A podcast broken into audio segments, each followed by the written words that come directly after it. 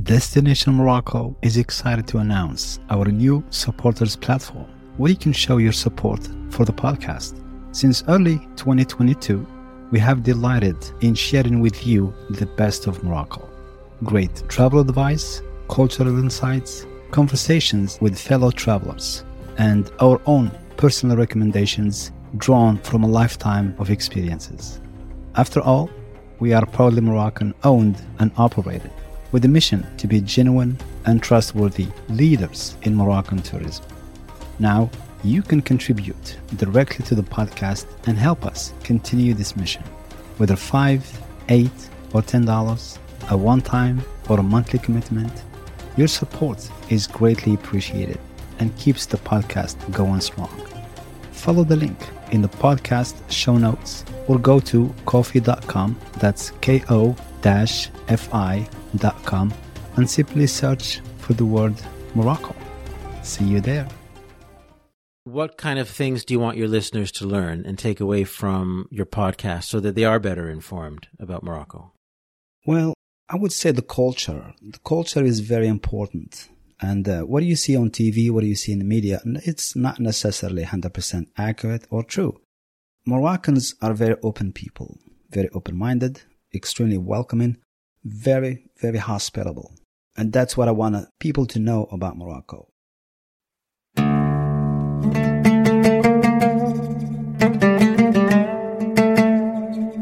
Welcome to the Destination Morocco podcast, the show that takes you away to the beautiful country of Morocco. I am your host, Azadine El Mustakim. In each episode, we explore Moroccan culture, history, attractions, and activities. Real and practical information coming from experienced travelers and native Moroccans like myself. Our goal is to help travelers that are struggling with planning any type of trip to Morocco. Our company, Destination Morocco, builds personalized tour packages that will ensure you enjoy our country just like a local. Follow us at destinationmorocco.co. And now, let's go exploring. Thanks for listening. On this episode, we'll be talking with Ted. Ted is the producer and is the guy on the first trailer. He loves learning about countries and cultures and he's bringing that passion into podcasting. Destination Morocco is a great example of this.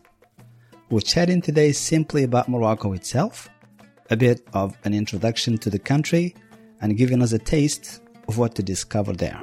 And what Destination Morocco podcast will explore in more detail with each episode. You will likely hear from Ted from time to time. Ted, welcome to the show and I'm extremely excited to have you on. And I just want to say thank you for many, many things. I'm really, really appreciative for all your help, your professionalism, your talent, and your time as well. Thank you and welcome to the show, Ted. Thanks very much, Asdi, and This is exciting to be here. And yeah, I've been really looking forward to seeing what you have to share with us about Morocco. So I'm kind of taking the position here in this episode as uh, one of your listeners, curious about Morocco and wondering what to expect from this show. So, first of all, just tell us, you know, what was your motivation to do a podcast about Morocco? Lots of people do video or blogs and other kinds of things, and you may do that too. But what drew you to doing a podcast about Morocco? That's a really good question, Ted. We've done blogs. We have done videos. We still do videos, a little bit of blogs, not as much. But I was on a webinar actually, and one of the, the speakers was talking about books, and he, they mentioned Donald Miller to read his books and look, you know, just look him up. So I did. Then I started listening to his podcast. At the time, it was named Business Made Simple, I believe. This year, they probably have changed the name to Marketing Made Simple. And I was kind of hooked on it. And the way that he talks about podcast, it just really made sense to me. I, I never thought there's a need for podcast about Morocco, but doing my homework and research, I really realized there's absolutely need for it because there's really nothing out there that talks specifically about Morocco. There's about travel, there's about, you know, destinations, specific destinations. But when it comes to Morocco, there's definitely a void and there's definitely a lot of information and value that we can bring to the listeners. Mm-hmm. So that's what really enticed me to, to start the podcast. Cool. Yeah, it's a great opportunity. I mean, Morocco is, uh, I, I found it to be in a, a unique position because it's a place that lots of people, most people are familiar with, but they may not know that much about it. And so it's not like, you know, Europe or popular tourist countries, let's say, but it's not off the beaten path. So we're kind of filling in that gap in terms of just informing people with something that they're already kind of familiar about. So, I mean, do you find that there are in general, besides a podcast, do you find there are many resources these days for people to learn about Morocco? Is it hard to get accurate information? It is actually hard to get accurate information because I've done my homework and looked up Morocco, destinations, all kind of stuff about Morocco. And when I read those blogs, when I read those how to travel to Morocco, whatever that blog is, there's a lot of misinformation. There's a lot of inaccurate information. And for me, it's kind of really not fair because that information is going to live online forever. So yeah. somebody's trying to go to Morocco, they're going to be misled by that information. It's, it's not accurate. And again, it just reinforces the need for a podcast, especially about Morocco. Mm-hmm.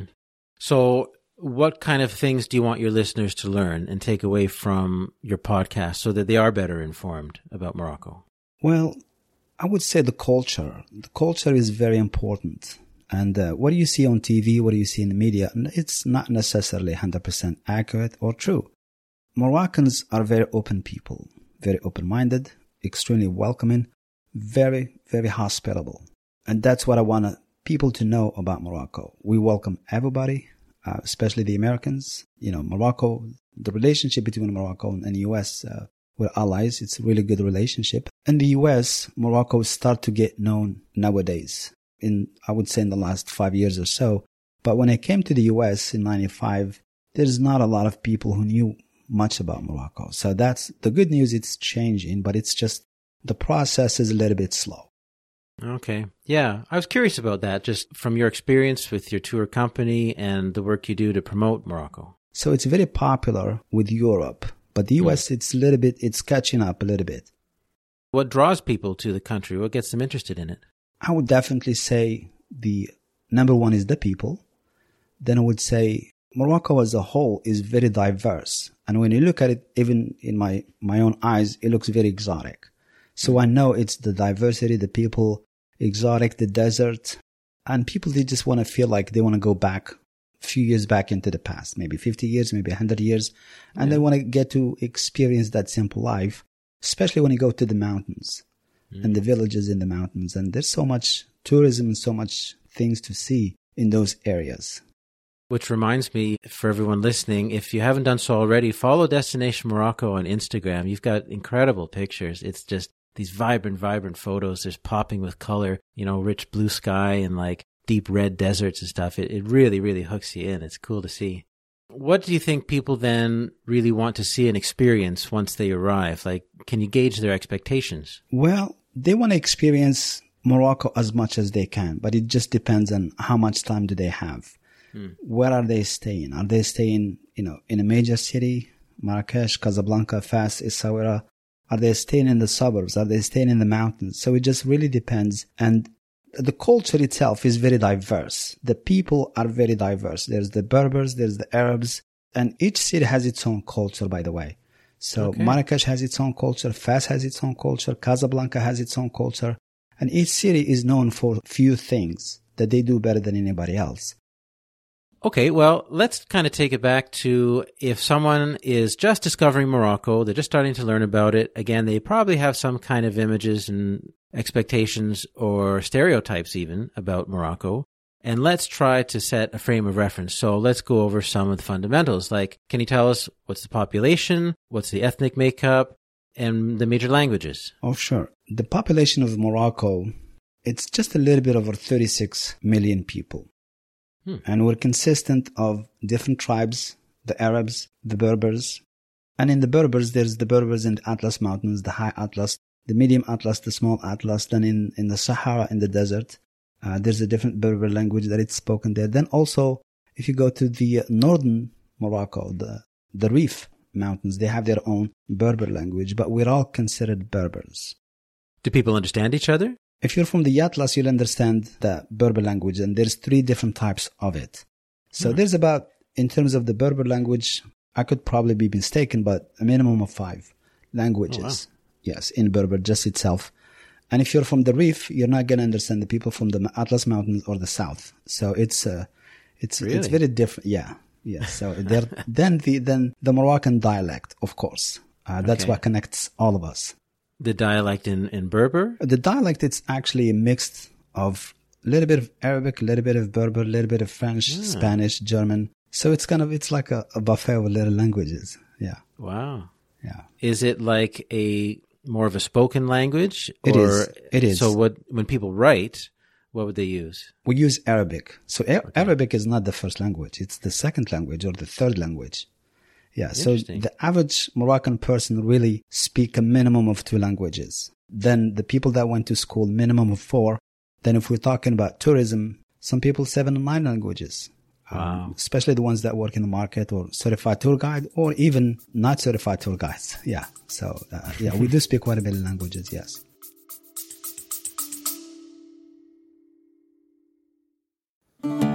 Escape to the exotic beauty of Morocco with our exclusive small group tours. Experience intimate group sizes that ensure personalized attention and unforgettable adventures. From the enchanting streets of Marrakesh to the serene beauty of the Sahara Desert. Forge friendships that last a lifetime while immersing yourself in Morocco's rich culture, vibrant traditions, and warm hospitality. Book your small group tour with Destination Morocco today. Experience the intimacy of a private tour at an affordable price. Go to our website, destinationsmorocco.com. That's destinations with an S, morocco.com, and reserve your spot today.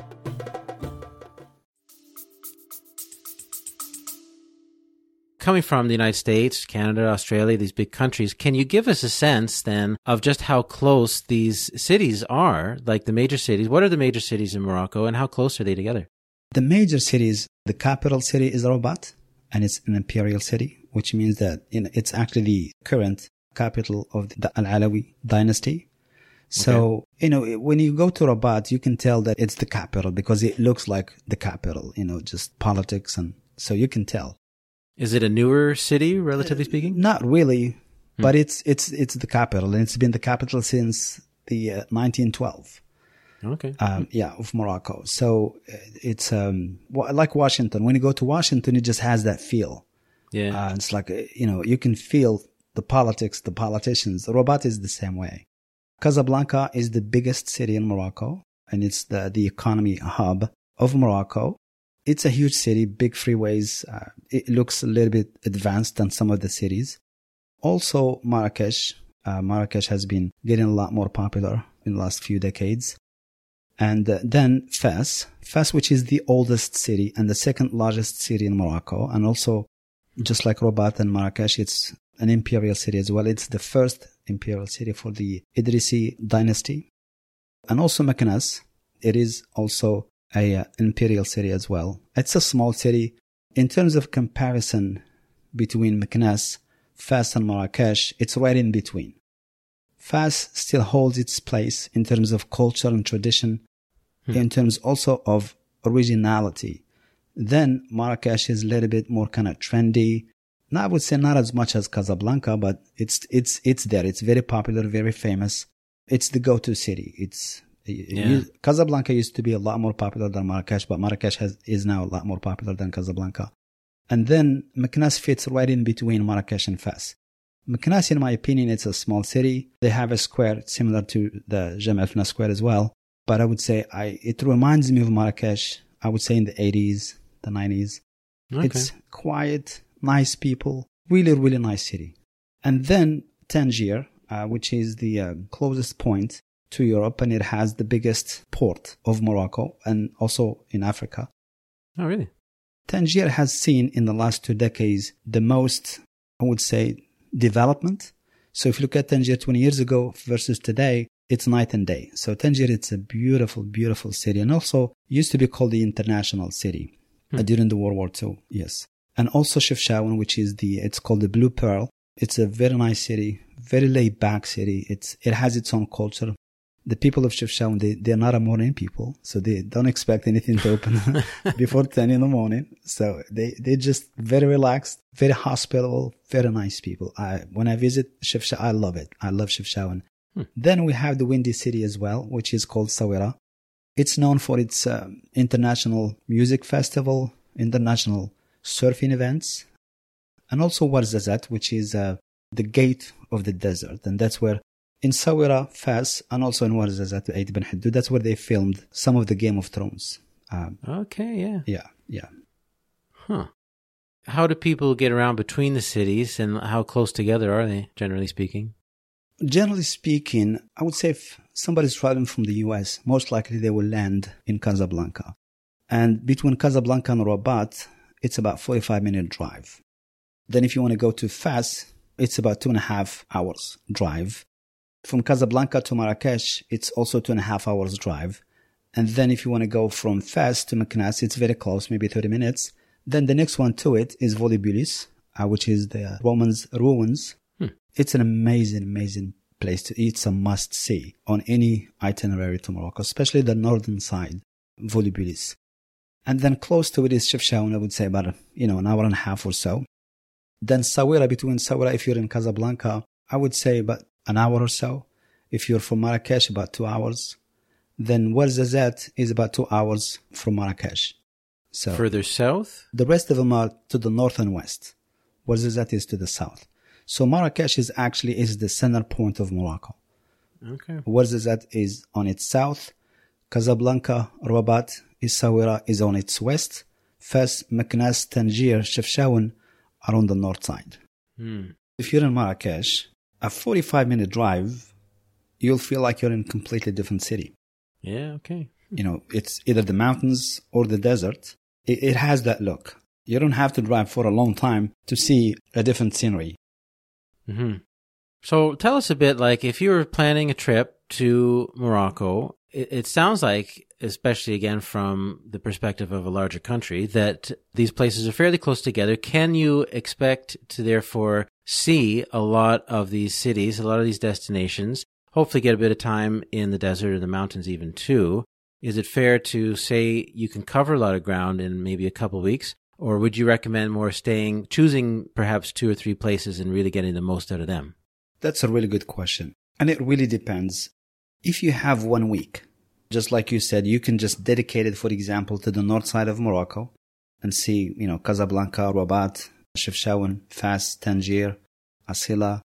Or you can do it in the south, you know, Marrakesh, spend a little bit of time in Marrakesh. There's a lot of things to see hmm. in Marrakesh itself then go to Ouarzazate to the um, Atlas Studios, to Ben Haddou where they have filmed, you know, Game of Thrones, the Gladiator. They have actually a museum, a Gladiator museum and a Game of Thrones museum. Hmm. And movies are, are being filmed there all the time. So you might run into a camera crew or a production company just shooting some scenes in Aït Ben Haddou.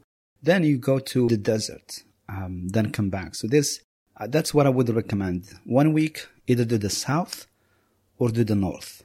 Now, okay. if you want to do both, I would recommend at least 10 days and you can do the same itinerary instead of 10 days for 15 days and spend a little bit more time, especially in Fas and especially in Marrakesh. Okay. Uh, what kind of budget would a tourist be looking at for, say, one week in Morocco? Let's say how many people are traveling. Is it just you and somebody else? If it's just two people, if it's a private tour, if it's a yeah, let's say it's two people, so, a couple. Okay, yeah. a couple, a private tour for one week, for example, should be around, I would say about 2500 or so. And it includes a lot of things. And also what makes the tour pricey or not pricey. Number one is the hotels where you're staying. Right. So that's what really going to dictate the budget for your tour. So traveling to Morocco, I always recommend Riads when are available, especially in major cities like Marrakesh, Fas, Essaouira, because they, they, they are different than hotels and it gives you that Moroccan authentic experience. Now, if you can't, then stay at a hotel. You know, three star hotel is good. Is a Riad like a homestay? It's a different than a homestay. Riads, those are Moroccan houses originally in the 19th century. The way that they were built, they're very different, very elaborate hmm. in every way possible. They're incredible, beautiful, beautiful, beautiful. So I would say in the mid 90s, Morocco changed its law because after the King Hassan II passed away, Muhammad VI took over, he changed ownership of things, especially for tourists and foreigners. In the past, if you're a foreigner, you want to buy something in Morocco, you can't. You have to have a partner, Moroccan partner. Now that changed and foreigners, they can buy property and they have 100% ownership to it. Mm. So because we are Moroccans and we don't see the value, if you, I wouldn't say not, we don't see the, the real value of the riads, but it just, we don't see them with an eye of an artist, an eye of a tourist, an eye of somebody from outside. So, especially the French, the Europeans, they saw them as it's like they're museums more than anything else. They are just beautiful, beautiful. So they start buying them, mm-hmm. and the, the, prices has gone up some into the millions. Wow! It's it just it was just crazy. Everybody who has a riad that sells it for a million to millions, which is unheard of. So that's what really changed the game in terms of the Riad, then those people, they have their own connections in European France or Spain or so they start bringing their own people. So now, you know, when you're in France, for example, in Europe, you don't have to deal with anybody in Morocco. You can have that experience and it's your Riad and it's private. So you can have your own group of people do, you know, food classes, anything you want really. And it affected kind of the business a little bit, especially for the hotels for quite some time. So that's what I would recommend because you do see the experience is so much better than the hotel. We have some amazing hotels, mm-hmm. but if you get a chance to stay at a Riad, I would definitely recommend it. Yeah, it sounds like the uh, authentic experience to be able to do it. Okay, well, I'd like to touch on a couple of pressing questions that people likely have before we wrap up. Uh, how about safety? How do you recommend staying safe, and what can people expect just in terms of general safety as they travel in Morocco? Safety is extremely important anywhere you go, whether you travel to Morocco, Europe, Asia. You have to protect yourself and you have to look out for yourself. Now, when you book a tour with us, part of that experience is your safety. And I'm talking about especially the tour guides, because you get a car and a driver or an SUV or a bus or a minibus and a driver that is available for you 24 7. Then you have your tour guide available 24 7. Then you have your manager on duty 24 7. And the most important of all is the tour guide because when you walk in a museum, walk into the markets, the el-Fnaan Square, there's a lot of scams. There's a lot of people yeah. are going to be bothering you. So when they see that tour guide with the badge, it's like really having a bodyguard. You're protected. Nobody's going to say, hey, come buy this or this, or hey, they're going to pull your hand or say, hey, you know, mm. get this for me or give me a dollar or two. So all of that just goes away. And also a major part of scams you're protected from. The scams, by the way, it's, it's an episode that we're going to be talking about mm-hmm. shortly. So that's what I would recommend. Safety. Safety, you have to protect yourself. Yeah. And generally, Morocco is a very safe country. When people scam you, they approach you, they have no intention to hurt you in any way. They just want to scam you for, you know, a dollar, two dollars, five dollars, you know, whatever yeah. they can get out of you. But hmm. your safety is never at risk. Well, it's good to know that and good to be prepared then going in. I mean, people listening and who've traveled broadly likely familiar with a lot of these things. So you just keep your wits about you and, and otherwise know that, yeah, it's a safe place and that it's in the country's interest to keep people safe, especially tourists, because we all know the reputations can turn quite quickly.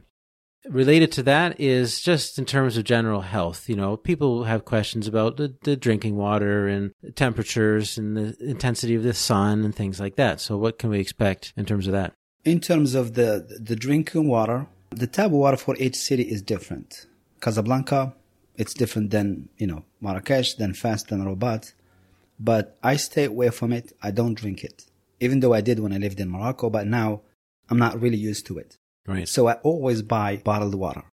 There's a local brand called Sidi Ali, C-D-S-I-D-I, Ali, A-L-I. And there's a small bottle, a half liter. It's like three dirhams, which is the equivalent to maybe 60 cents, 80 cents. Hmm. Then there's the big bottle. I think it's one liter and a half. And it's six dirhams, which is the equivalent to almost still less than a dollar. Hmm. So that's what I do. I, I always have bottled water with me all the time. And I don't necessarily get the small one, but I get the large one because of the value. Yeah. So that's, yeah, that's what I would recommend. Temperatures, that's a really good question. Temperature really vary from the north to the south to the middle to the coastal area. The coastal area is a little bit more humid than the in country, uh, like Marrakesh. It's not as humid, but it gets really, really hot, especially during the summertime. And I compare the weather of Marrakesh to the weather of Arizona. Okay. Uh, Tucson, Arizona, for example, or Phoenix. So it's very hot in summertime, very dry, but you got to be careful from the heat.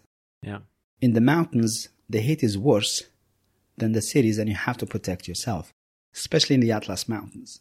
I would say between 10 o'clock in the morning and about 3 p.m., you always, you know, have to cover your head, the hat or whatever, just because that heat is very intense.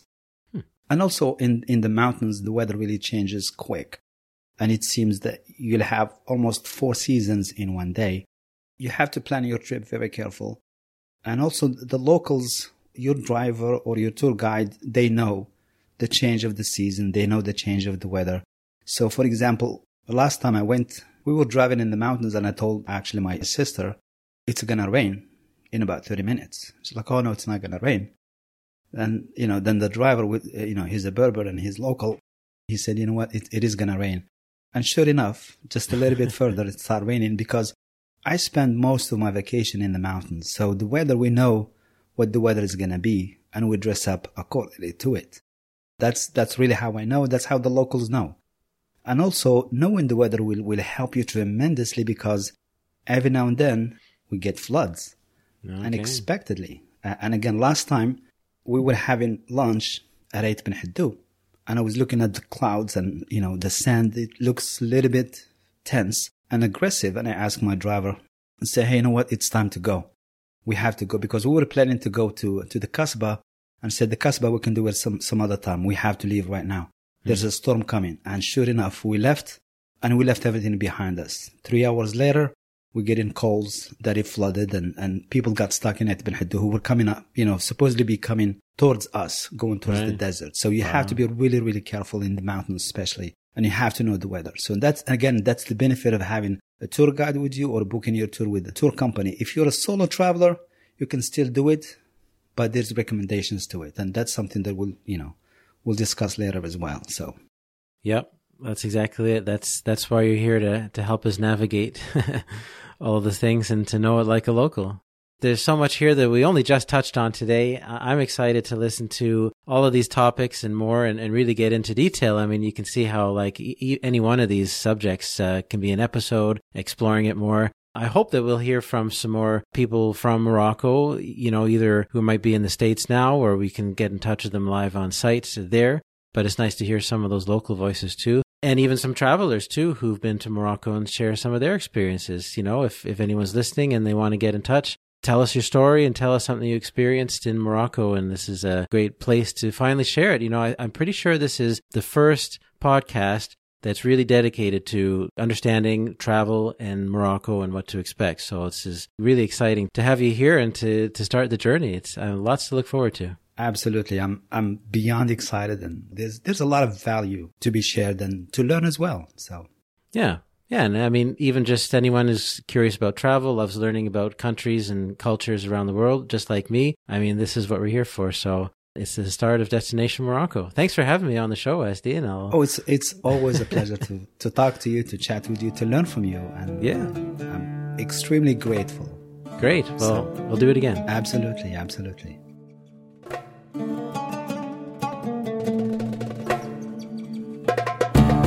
Thanks for joining us this week on the Destination Morocco podcast.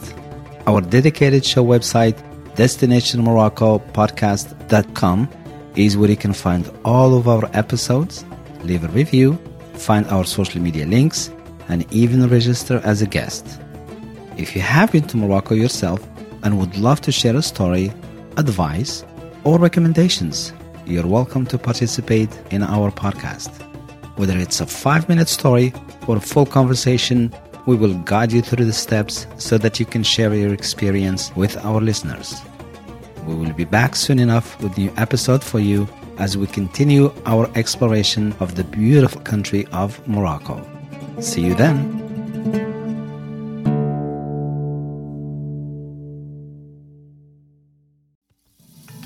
You have traveled the world, but Morocco's allure beckons you. Destination Morocco is here to create the perfect once in a lifetime Moroccan journey, tailored exclusively to your desires. Let us craft an itinerary that unlocks the secrets of this mesmerizing land just for you. For a luxurious, bespoke Moroccan adventure of a lifetime, visit destinationsmorocco.com. That's destinations with an S, morocco.com. And let us turn your dreams into reality. Your amazing Moroccan experience awaits.